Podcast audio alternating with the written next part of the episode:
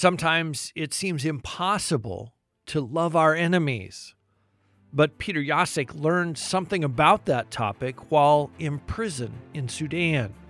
When we pray for our enemies, it can change our hearts. I remember when I was surrounded by six ISIS members and I uh, didn't know from which side they will hit me, kick me uh, with their legs, or uh, slap my face, or hit me with their uh, fists to my face.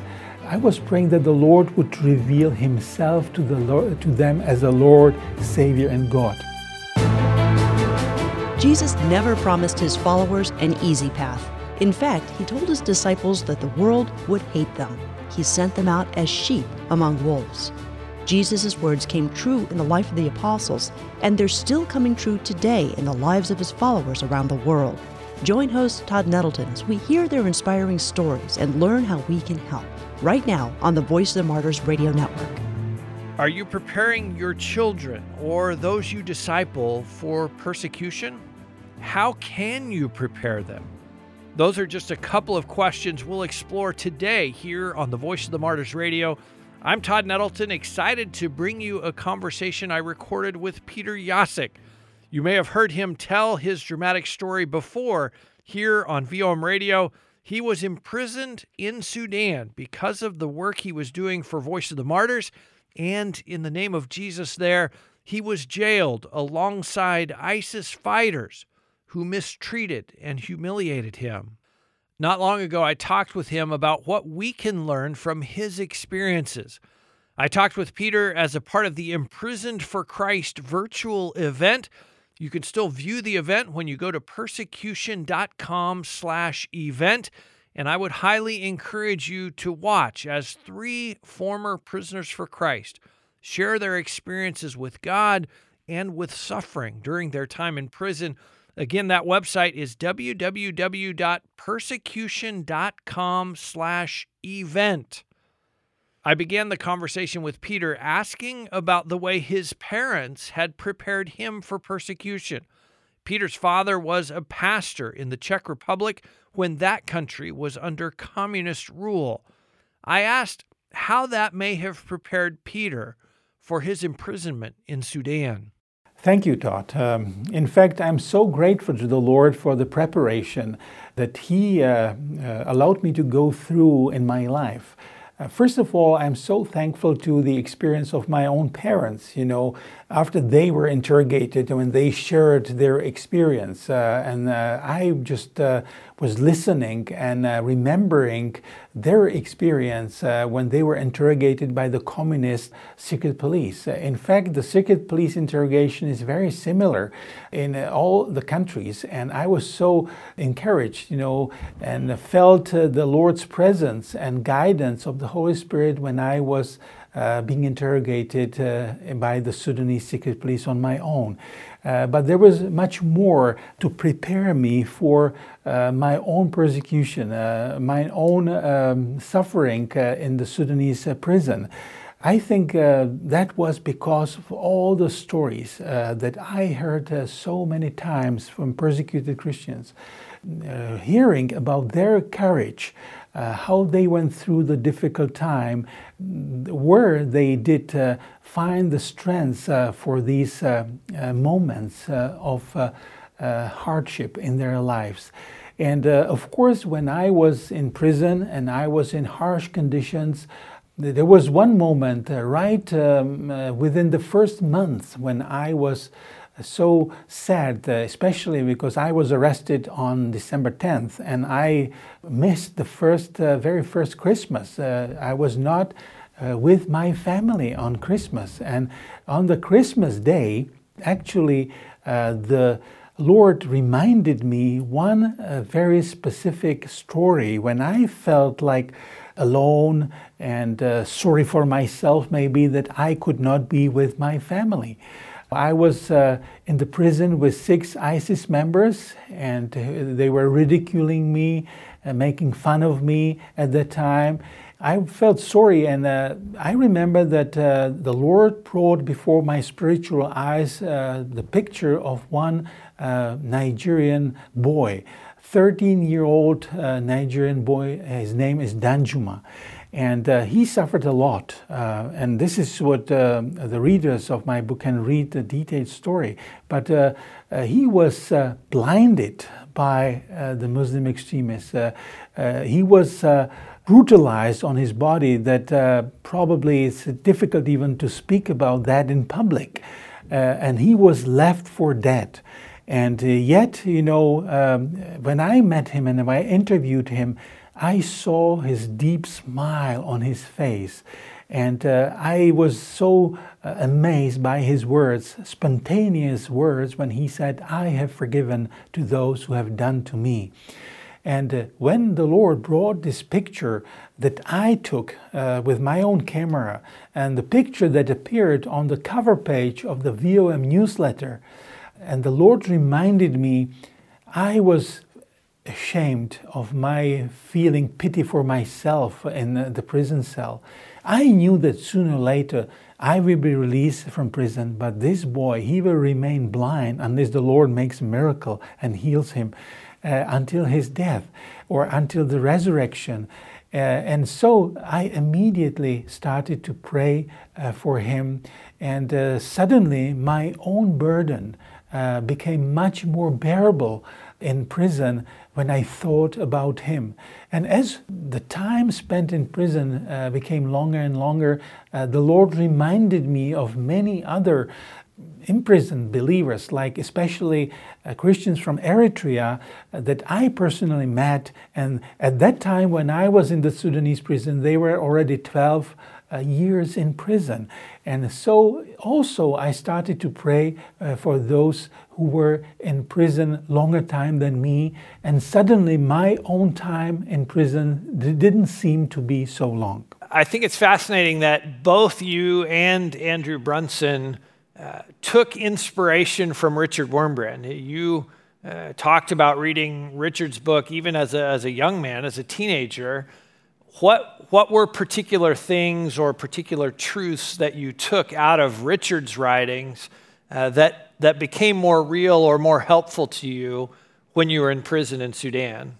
I read uh, uh, Richard uh, Wurmbrand's book in God's Underground when I was a high school uh, student.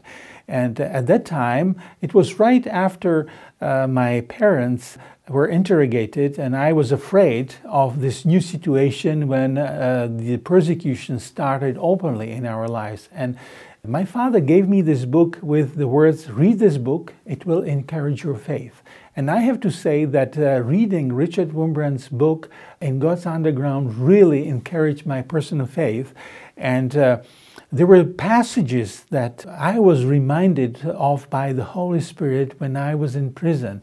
And especially there was uh, one moment uh, when I was put, uh, after being rescued uh, from nearly being waterboarded by the ISIS members, and being rescued from the cell uh, by one of the guards whom the ISIS people hated, and he also made fun of me frequently. I felt like Daniel when he was taken out from the lion's den. I was suddenly free, even though I was in a, a, freezing cell, tortured with the cold air by the guards, and being in a really filthy cell.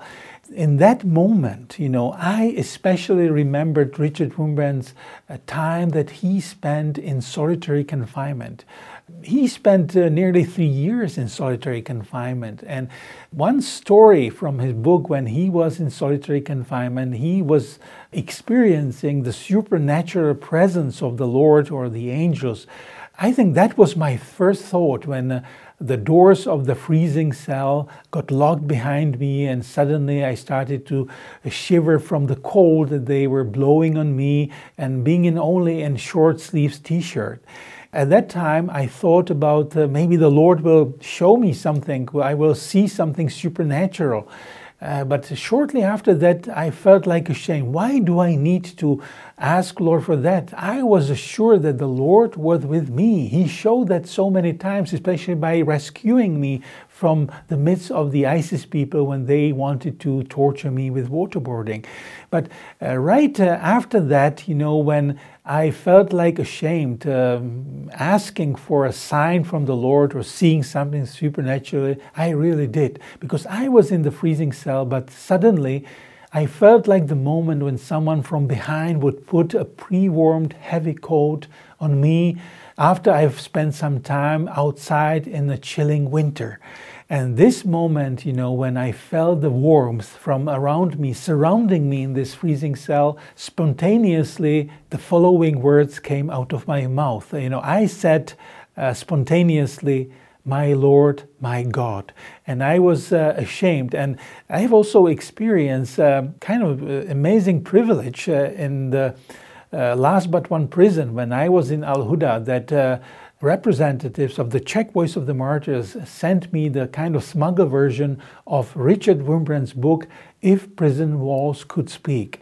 And I can tell you that I have read that book um, maybe 25 years uh, uh, before I was in prison. But when I read this book in prison, I had tears in my eyes because the words from that book spoke in a completely different way to me. And I realized that the same thoughts and theological thinking that uh, Richard Wurmbrand experienced in prison, I was experiencing something similar in Al Huda prison. Peter, how, how would you advise us to love our enemies? Because uh, you were in a cell with ISIS fighters. They were getting ready to waterboard you, and yet the call of God is for us to love those who persecuted us, to, to actually love our enemies. How would you advise us, or how would you uh, equip us to be able to do that wherever we're at? Most of us, obviously, not in a prison cell with ISIS fighters, but we still are called on to love the people who oppose us. Uh, give us some advice about how to do that. In fact, this is a very difficult uh, question. In one sense, uh, it is maybe easy to say uh, that we are supposed to forgive uh, our enemies and love our enemies. Uh, like just imagine what the Lord Jesus said in Matthew 5:44, "But I say to you, love your enemies and pray for those who persecute you." In fact, uh, prayer for those who are persecuting you is a tremendous help. I remember when I was surrounded by six ISIS members and I uh, didn't know from which side they will hit me, kick me uh, with their legs, or uh, slap my face, or hit me with their f- uh, fists to my face. I realized that when I was praying for them, I was praying, the Lord showed them to me as desperate and uh, people who are needing uh, the salvation of our Lord Jesus Christ and who are in blindness. I was praying that the Lord would reveal the truth to them. Uh, in other words, that He will reveal Himself to, the Lord, to them as the Lord, Savior, and God. Uh, the Lord also allowed me to view them from a different perspective, not only from as those people who were uh, beating and torturing me, but uh, sometimes during the night when they could not sleep and they were uh, praying in a quite noisy way, and I uh, woke up uh, I pretended I was still sleeping, but I was uh, watching them how they had tears in their eyes. Uh, I had another good reason to pray for them and to view them as human beings, even though they behaved like uh, they would not be normal human beings. Uh, and in fact, uh, this is the command from our Lord Jesus that we should love our enemies. There is no other religion in, in this world that would teach its followers to love their enemies than Christianity. And that makes us Christians different from other religious people. One of the things about your story that I think is, is really significant and really special is how you had prepared your family to face this time of persecution. You had prepared them in advance for the possibility that you would be arrested and you could go to prison for a long period of time. I'd like you to share a little bit about how you did that. How did that preparation happen?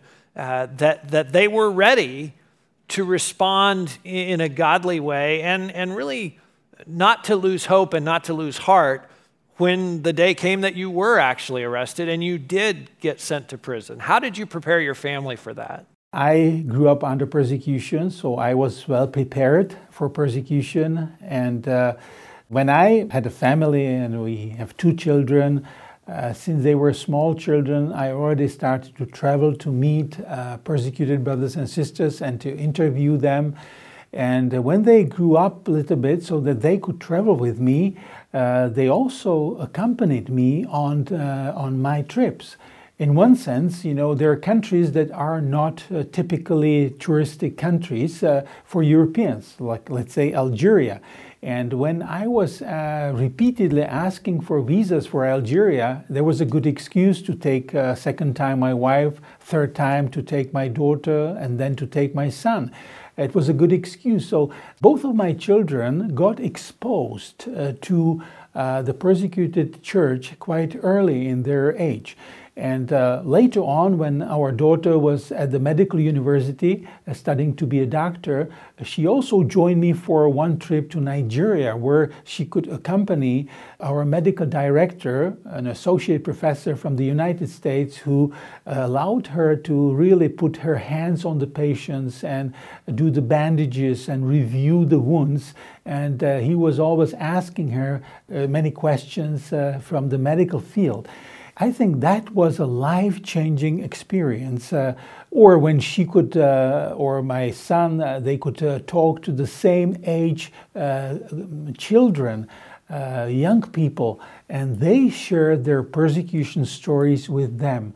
I am sure that that brought an irreversible change, positive change in their lives and in their following of Christ, no matter what will happen in our lives.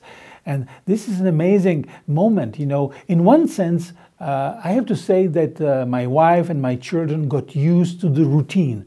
Uh, I left for a short trip. Uh, usually, I accomplish everything there, and I return exactly on the same uh, date as uh, I left the copy of the airline reservation at home with them.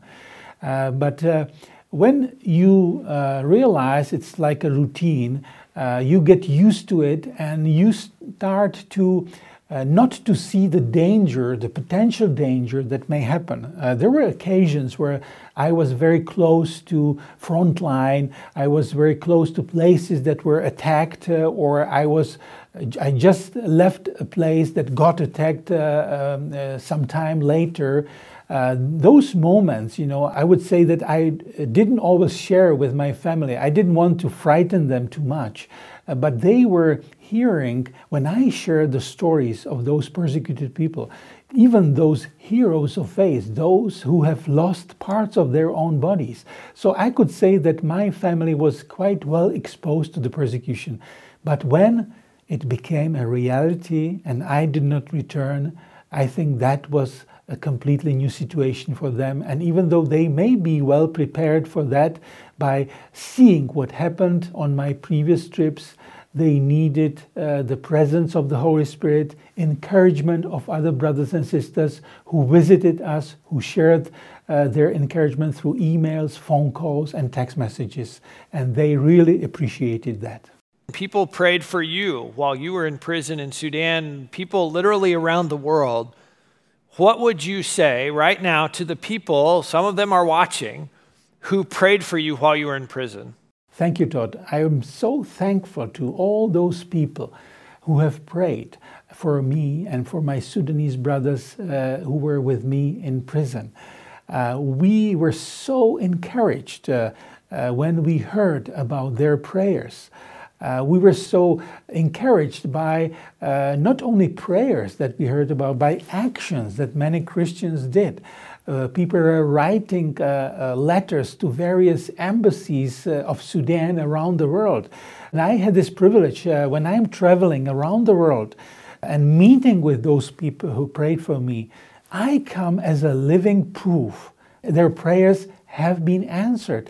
Quite often, I have tears in my eyes, they have tears in their eyes when we can see face to face and we can see how uh, amazing our Lord is and how sovereign He is when He allows us to go through this time of persecution. The last question I have for you, Peter, is if you pray differently now for Christians in prison than you did before you went to prison yourself, have your prayers for persecuted Christians changed after you had the experience of 445 days in prison yourself?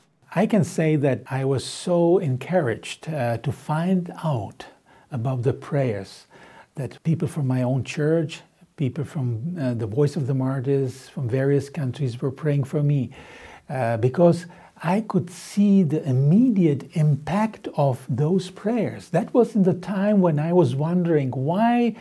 Lord, why do I have this privilege that I can fall asleep in the noisy cell surrounded by the enemies of the gospel and yet uh, not knowing, uh, literally not knowing from which side they will hit me or kick me or use the wooden stick and beat me, and yet being able to fall asleep peacefully. This was such an amazing revelation to me. At first, I should say that uh, I got convicted by Holy Spirit. You know, quite often some people ask me, Peter, uh, would you pray for me? I have such and such problem. And I used to say, you know, without uh, any problem, saying, Yes, yes, I will keep you in my prayers. But I realized how often I was just saying it, but I was not doing it. And I was literally convicted by Holy Spirit uh, that uh, it just became a social Christian phrase to tell someone, Yes, I will keep you in my prayers. But I was not faithfully doing it. You know, we serve an omnipotent, omnipresent, omnipresent, and omniscient God who doesn't need us. He can help those persecuted brothers and sisters on his own.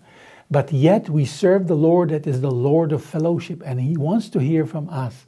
And after that, after realizing how effective the prayers from my own church that made me able to sleep each night at 9 p.m., I made a commitment. When I will be released, I will continue to encourage uh, other brothers and sisters to pray for the persecuted church and give them some evidences of how effective the prayer can be. So uh, when someone asks me for prayers, I'm uh, very cautious uh, when I say, Yes, I will keep in my prayers, uh, uh, because I know that this is a great commitment that when we say that, that we also need to, and the Lord wants us to pray for the persecuted Christians.